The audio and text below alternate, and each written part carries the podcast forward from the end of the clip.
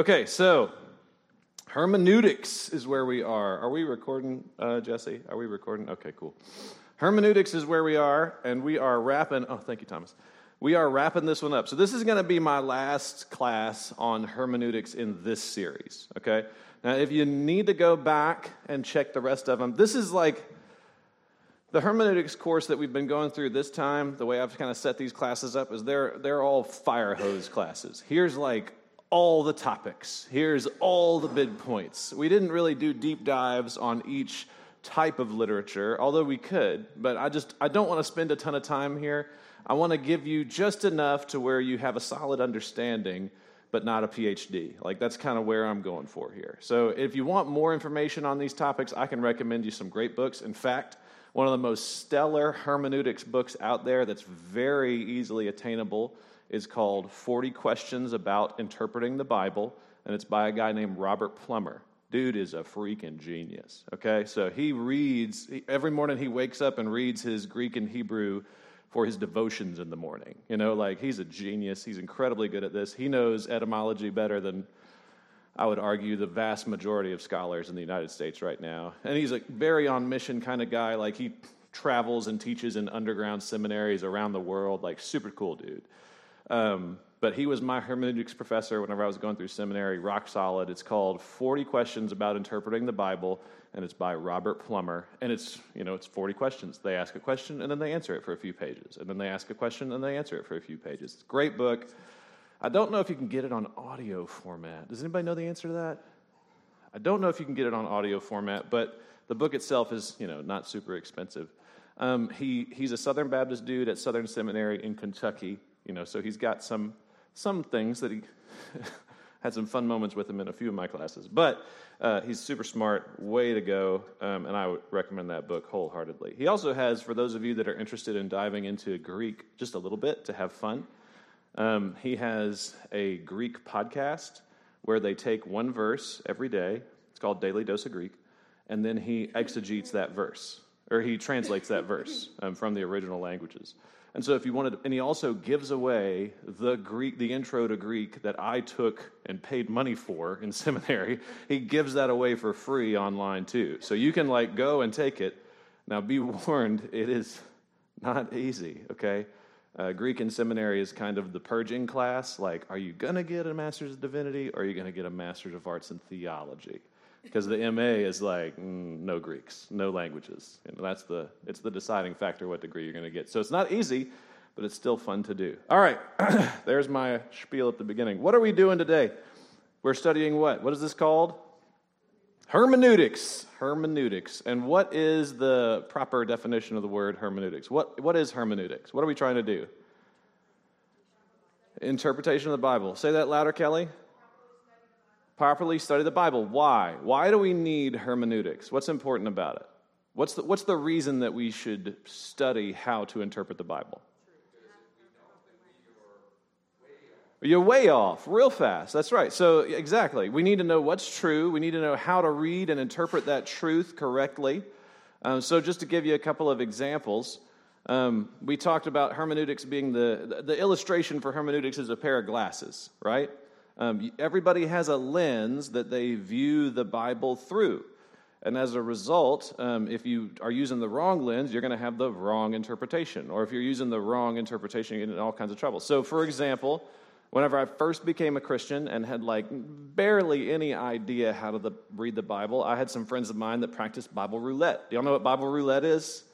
Who knows? Raise your hand if you know what Bible roulette is. Okay, so Bible roulette, Kelly knows. You've probably had some friends that did this too, did, but Kelly never did it. Kelly never did that. Um, Bible roulette is that moment where you take the Bible and you go, What's the Lord saying to me today? Right? And then they read that one verse. And, well, what if that verse that you land upon says, and then Judas went and threw himself headlong in a field. Then Judas went and killed himself. And you're like, oh, is this what the Lord is telling me to do? And then you go, what you do, do quickly. You oh no! you know, like that, now we're in trouble, right? That's a poor interpretive mechanism. This is why we got to study hermeneutics. This is why we got to dig in and make sure that we're reading and interpreting the scriptures correctly. Kind of the science of, too, right? To, to apply consistently, to where it can be orderly Yeah, we, we want to have systems, um, but we don't want, so yes, we do want to have systems of interpretation and general rules.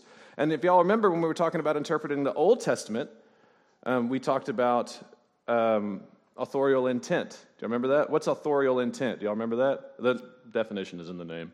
What's authorial intent? The intent of the author. Thank you, Ashley. Um, the intent of the author, right? But what happened in Isaiah 53? Do you remember? Isaiah 53, Isaiah is prophesying about the birth of Jesus. Except when Isaiah is writing Isaiah 53, he don't know he's prophesying about the birth of Jesus. He thinks he's prophesying about somebody else. But then Paul in the New Testament and the others in the New Testament confirm the prophecy and they say, no, no, no, it was actually about Jesus. That's why we say authorial intent is very important, but we also have another principle that governs authorial intent, which is what? Y'all remember? Scripture interprets Scripture, right? The king of Bible interpretation is the Bible. And so if we're not looking first to the Scriptures, our rules can get out of whack and get us into trouble real quick. So it's, it is kind of a big cacophony, and that's why I said this is we're not deep diving hardcore on any of these things just yet. This is a general overview and i want to kind of end today with us having a, an idea of where the bible came from okay? So the bible is is two testaments right? There's the old testament and the new testament.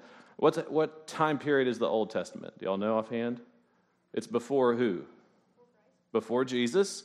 And the new testament is what? Jesus and then forward about how many hundred years less than 100, right? Because it's the apostles. And the New Testament was written by the apostles.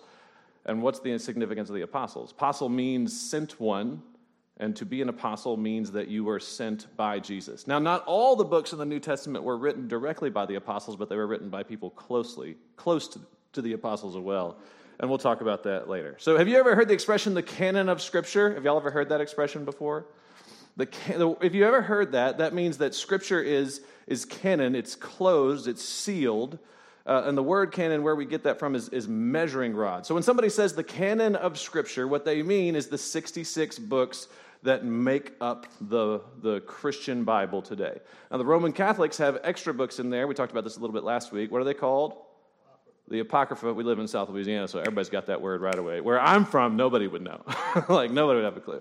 But there's such a heavy Catholic presence down here. And we'll talk about that a, a little bit later. Okay, so for Protestants, okay, for, for Protestant Christians, we believe that the canon is not uh, authorized, okay? Rather, it is authoritative. There's a difference there. It's not authorized, it's authoritative. Now, we've talked a lot about how the Roman Catholic Church believes that the church has authority over the scriptures. Protestants do not work that way because the Bible is the word of God right? If the Bible is the Word of God, then that means that the Bible has authority over the church, not the church over the Bible. Are y'all following with me here? This is why, whenever the Reformation happened, the Catholic Church could add a few extra books to the Bible that confirmed their theological biases that, that had metastasized and grown into some serious issues over the time. They could add those books without there being too much of an issue because they believe that the church exists authoritatively over the scriptures. Protestants are not exercising authority over the Bible. We are looking to the Bible and saying, this has authority over us. Are y'all following me? Cool. Now, how did we get there, though? So, how do you do that? How do people, when they collect all of the scriptures, say, these look like they have authority and we will hold fast to them? That's what we're going to be talking about today. Canonization is simply the recognition of authority, not the granting of authority. It's the recognition of authority. Are y'all following me? This is, this is important pieces. Don't lose this. Now, for the vast majority of people, you don't really think, if you were brought up in a Christian church, a Christian family, you don't really think about where the scriptures came from until you maybe you meet a skeptic, right? Or you meet a, a dyed in the wool hardcore Roman Catholic. There's not many of those down here I've found, though. I'd say that the vast majority of the Catholics that I interact with here are what I'd categorize as cultural Catholics. They might not even necessarily know what they believe, but about five to about 5%. I'm going to say about 5% are like Catholic. Like, you know, they know stuff. They do their digging and their research. They believe all the way down deep, but only about, I'd say about 5%. Anyway, let's talk about the Old Testament. Now, straight up honesty, we don't have a lot of the details about exactly how the canonization of the Old Testament happens. But what we do have is their historical guarding of the Old Testament, and you can go and read and research about that. They were very meticulous about the copying of the pages and the maintaining of the scriptures and all those different things. And I have some different verses, but I don't want to spend a lot of time looking those up. I have my notes available for anybody who wants them. I can send these to you. Um, no problems there at all. It's like two pages worth of an outline. And so I'm trying to make sure that I get through this today and so I'm not going to be pulling every single thing out here. But we do see in the New Testament, somebody pull up Luke 24, verse 30, 44. Luke 24, verse 44. Because what we're going to see there is Jesus confirming the threefold Old Testament canon. So, Luke chapter 24, verse 44. Can somebody read that for me?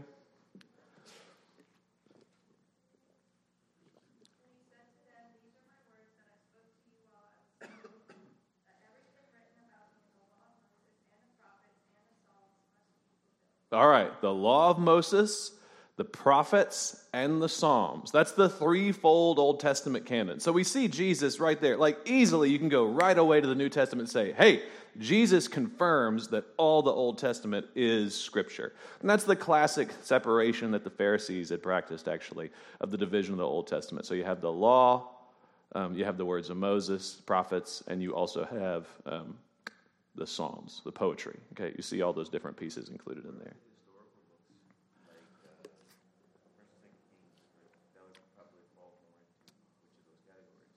So that, I would think the like Chronicles and Kings and things like that. I, I would think that that's going to fall into law, but it's historical. We talked about this a couple of weeks ago. That's technically historical narrative. Um, I don't have.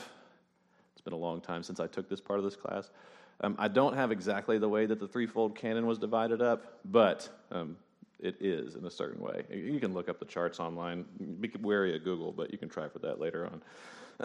um, Jesus also rejected the Sadducees who held to less authoritative books. Okay, so you had the Pharisees and you had the Sadducees. Remember all that time that they're interacting with each other?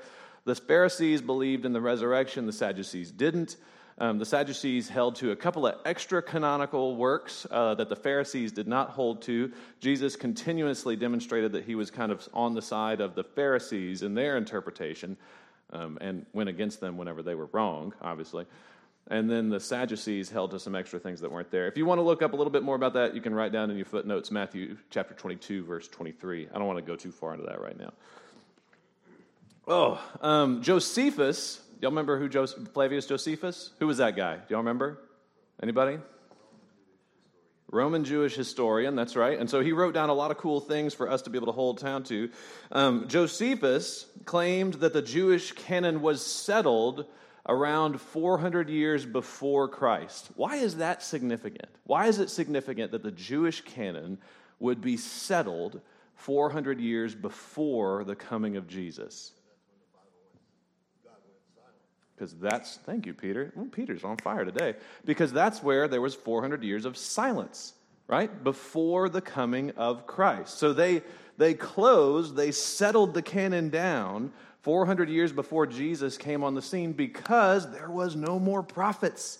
There was no more prophets showing up. So they had to all right these are the writings. This is what we've got going. Okay here we go. Yes Yes, it, it absolutely does. So, um, this is, these are the words of Josephus here.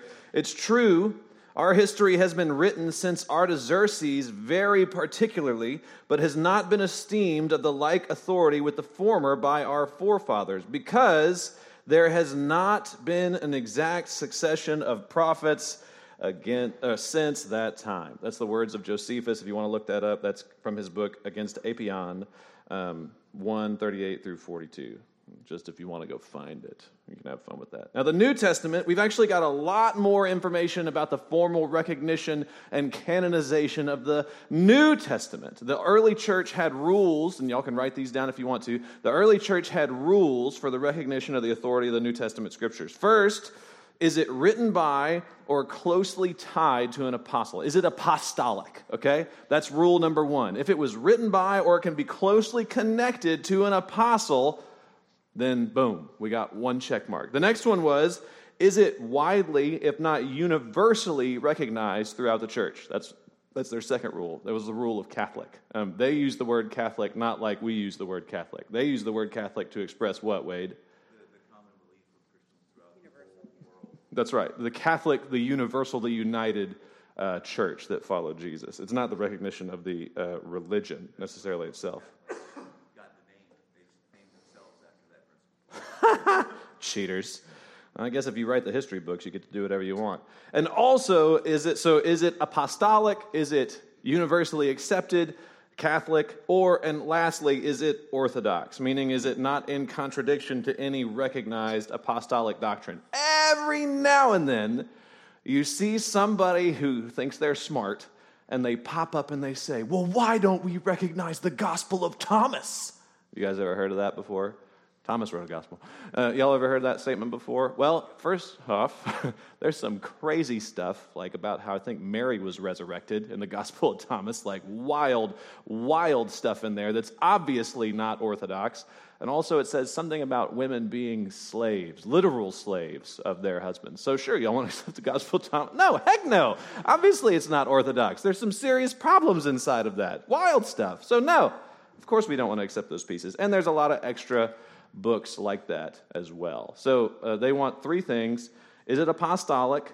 Is it universally accepted? And is it orthodox in understanding? The first published list that matches our 27 book, so it's 27 books in the New Testament, the first published list was written down by Athanasius in AD 367. That's the first time we see the list of the New Testament canon come on the scene.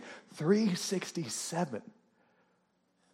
Y'all? Like, so 350 ish years post Jesus is when the first written list of the New Testament canon is recorded, is, is able to be discovered in history. Now, we know also that it was probably written down way before that. But what was going on in the first two, three hundred years of the church's life?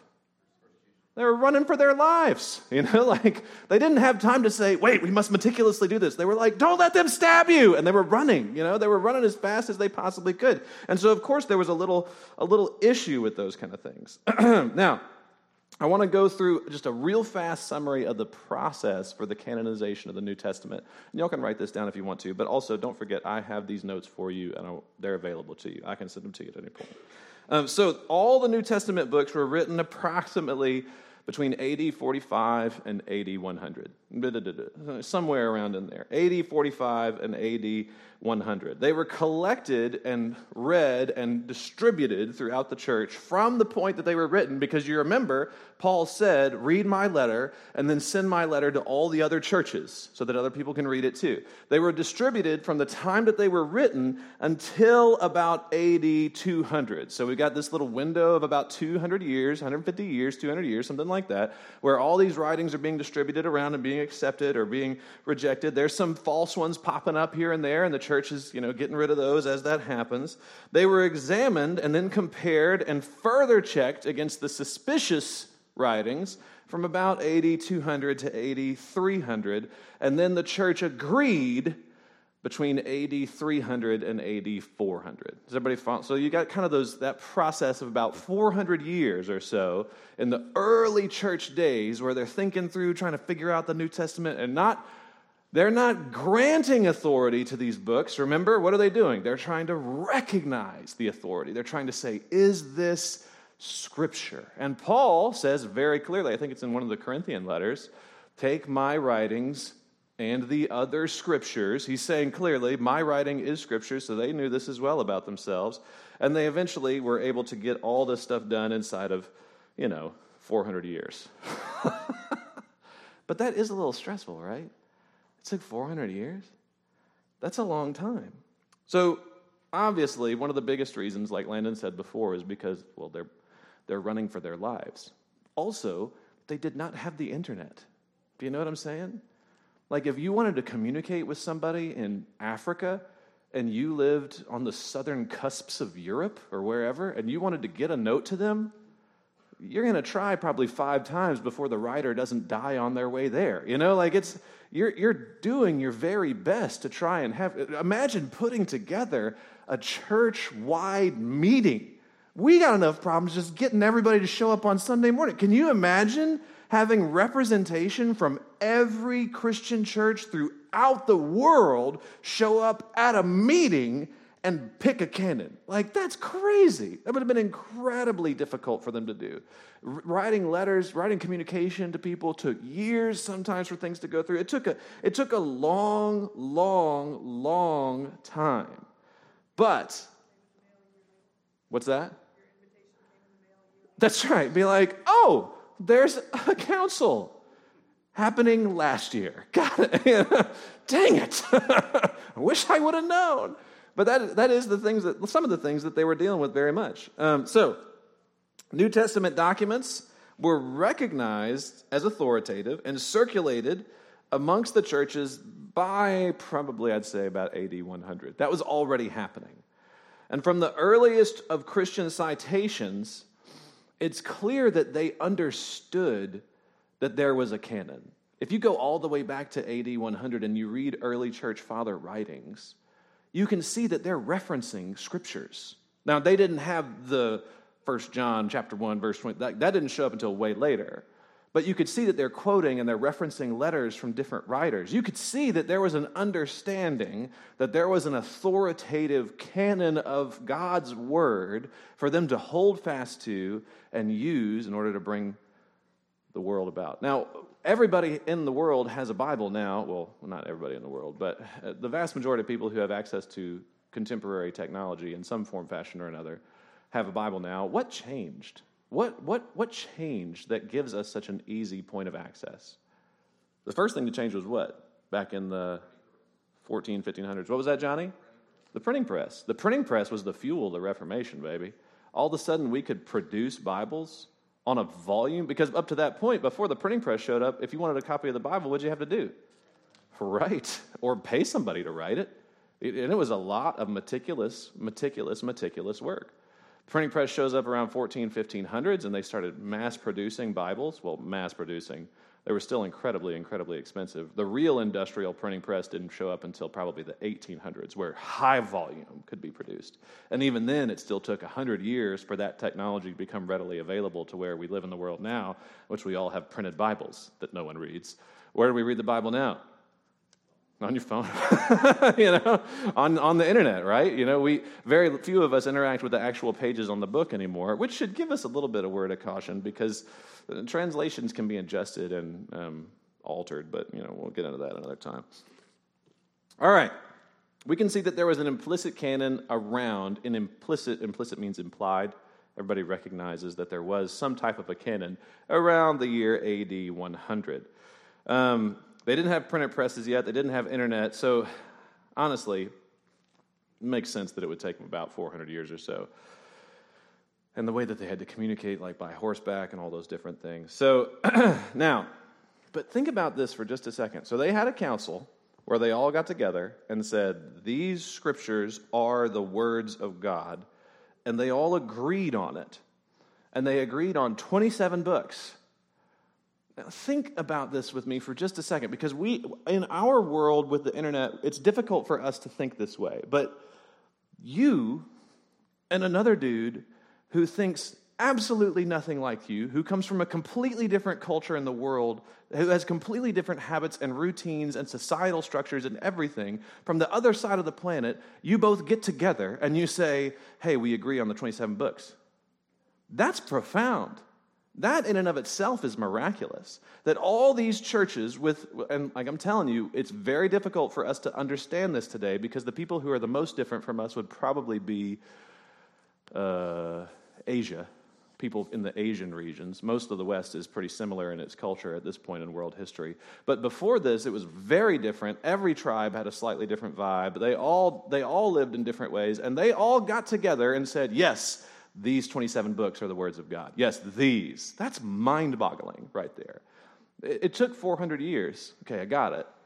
But the Lord did miraculous work, and it was perpetually implied that the canon of Scripture existed from the times that the writings were down and forward. Do y'all have any questions about this so far?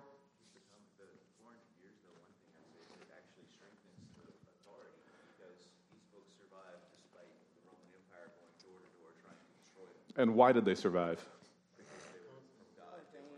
Because they were from God, but God used the um, torture and subjugation of his people to see that they were to see that they would survive. See, this is the study of human history. It's amazing. God used his people's oppression to see that the scriptures were, were running rampant throughout the world. They had to write them down.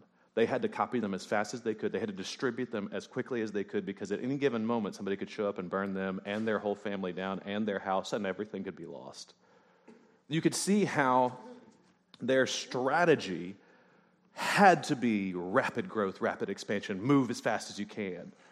It couldn't be hunker down and hope the storm blows over. That strategy doesn't work. God used the oppression of his people in order to see that his words would go out through the world. And during that 400 years of silence, this is always fun to say, what was God actually doing in the 400 years of silence? He was building the Roman Empire. Why? Well, to use the Romans as a form of oppression in order to, to Rome was Goliath as, to Jerusalem as Goliath was to David back in the day. I think that's true too to God's people. He needed the roads. He needed the roads. The trade languages, the trade routes, the, the rites of passage. If you were a Roman citizen, you could go anywhere you wanted. And some of the church members were. They could travel throughout the Roman Empire, distributing and, and teaching and bringing copies of these letters and all kinds of stuff. Like the rapid expansion of the early church was due to oppression and silence from God. And God was always working, always working. Ah, okay, sorry. Yep, took too long on that. All right, so God was silent for 400 years, but is he ever silent? No. He's always working. He is not silent. And God desires to communicate with his people. Amen? And so, for us as a people who are literate, the way that God communicates to his people is through the written word. So, God put 66 books together in one book that we may have and distribute to all so that they can read and understand and hear and believe upon the Lord Jesus and that there is a way to be saved. Hmm, excuse me. All right, I want to run through the Apocrypha real quick. This shouldn't take too long. Um, Roman, Catholic, Eastern Orthodox. Um, that's because this was pre schism, I think. Wait, wasn't this pre schism? When was the schism between Eastern Orthodox? They have extra ones too. They have more than just the Apocrypha. But, but when was the schism? When was the schism? 1054. Okay, so definitely before Reformation. I get confused on some of those older things. So, anyway, Roman Catholics, Eastern Orthodox, they got extra books. The um, Roman Catholic, which is, I mean, I don't know, who's Eastern Orthodox around here? Roger, maybe, and he lives in Baton Rouge. So, uh, is there an Eastern Orthodox church that's not in Baton Rouge? What's that? Greek Orthodox? Oh, well, we got something. Yeah. They're not coming from over there. I think Roger actually had to like fly in a Russian Orthodox guy to pastor his church. It was a wild moment. Anyway, so the Roman Catholics have these extra books. We'll call them the Apocrypha, apocryphal books. Um, the Roman Catholics themselves won't call them apocryphal. They'll call them deuterocanonical. Ooh, it just means second canon. Okay, deuterocanonical means second canon books because they are recognized at, as canonical at a later time. Now, these were written down by the Jews between 430 BC and around AD 40. Um, First and Second Maccabees is an example of some of these. That's probably the most commonly referenced one, I would think, would be First and Second Maccabees. Um, but here's the problem the Apocrypha itself discredits it. the Apocrypha, within its own writings, discredits itself as not being prophetic, not being the words of God. And if you want the references, we won't go to them right now, but First Maccabees chapter 4, verses 41 through 46 makes it very clear that the writers did not consider themselves to be.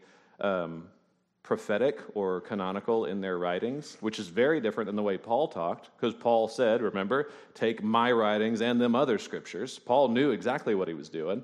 These guys obviously did not. Now, they also contain some clear factual errors. I won't get into those things. And then the Roman Catholics officially recognized the, um, the apocryphal books in 1546. Why is that significant, David? Mr. Riley? Why is it important that the Roman Catholics decided that the Apocrypha was canon in 1546? Shocker. the Reformation's been firing on all cylinders for like 30 years, and the Roman Catholics said, hey, we gotta, we gotta, they're pointing out some serious problems in our theology. We gotta fix this quick. So they quickly canonized some additional books that supported the heretical views that they had on a handful of different things. It was wild.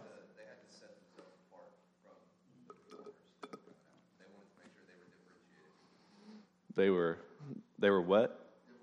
Differentiated. I thought you said appreciated. I can't hear very well. So anyway, there's a lot of issues with those things. That one is the, in my opinion, the kill shot. If we're going to be completely honest, they were canonized after the Reformation had been rolling for years why? Well, because they had to be able to shore up and defend themselves against some things. Um, the historian Jerome claimed that they were edifying, but not for establishing of the authority of the doctrines of the church. Now, look, there is some cool historical moments that happens in the Apocrypha.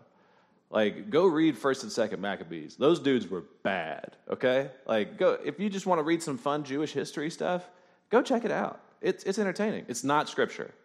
And if you might be tempted to view it as scripture because maybe you were brought up in a Roman Catholic church, you know, just be careful and maybe read it with your pastor or with some friends or things like that. Um, if you want a few recommendations on some different things, Tobit is a fun story. Um, Susanna and Bel and the Dragon, that's added to Daniel actually after the fact, um, is also like, it's read more like a detective stories, you know, from back in the day. Um, first and second Maccabees uh, is an understanding of the origins of the Feast of Dedication. You know, there's all kinds of different cool things that you can kind of go into and look at. Um, and it came upon a midnight clear. You know that song? It came upon. Yeah, that song. Oh, thank you. Um, that's actually based on an apocryphal work. Yeah, it's based on the Wisdom of Solomon, which is an apocryphal book.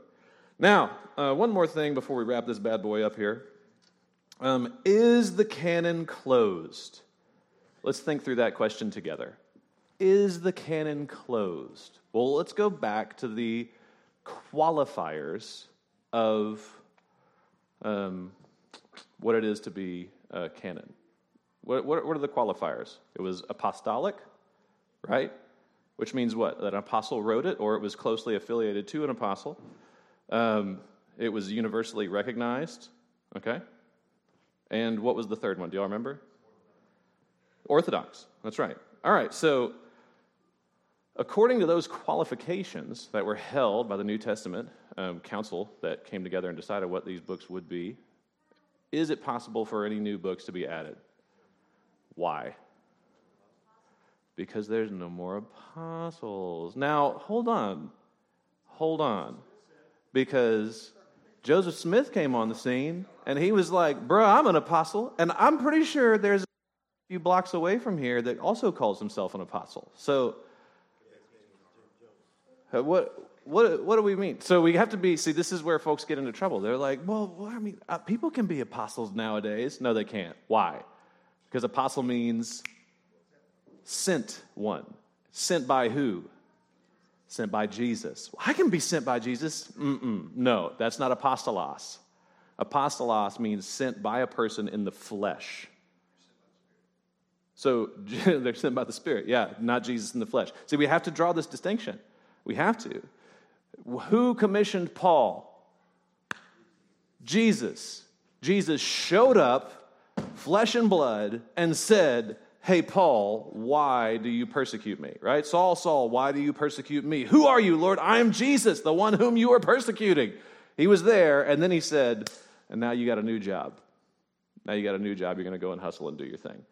So to be an apostle means that you are commissioned by Jesus in the flesh. Now, Jesus has ascended and he will not return until a later date. So, what does that mean? That means that the canon is closed. So, anybody who comes up to you and says, Well, you can add some, nope. Mm-mm. Canon is shut down, and we're waiting for Jesus to come back as well. All right, that's it for today. Um, we'll get back together tomorrow. Oh, let me tell you all about my next class. Okay, so we're, the next class that we're going to go into is going to be a deep dive on biblical parenting. Okay? And I'm pretty sure that the whole first class is going to be based on one word. Um, and you can find that one word in Ephesians chapter 6, verse 4. Okay? Ephesians chapter 6, verse 4. I won't tell you which one it is. So, but we're to we're to jump in there. And I think that if we can get this one word drilled into our brains well, it's going to change everything about the way that we look for look for forward generations and how we live for them and how we do all these different things. So next class is going to be on that. Let me pray, and then we're done. Father, thank you for this time. Thank you that you've given us an opportunity to hear and heed your word. I pray that you would transform us by the power of your grace and help us to continue to follow you all of our days. In Jesus' name, amen. See y'all in a few minutes.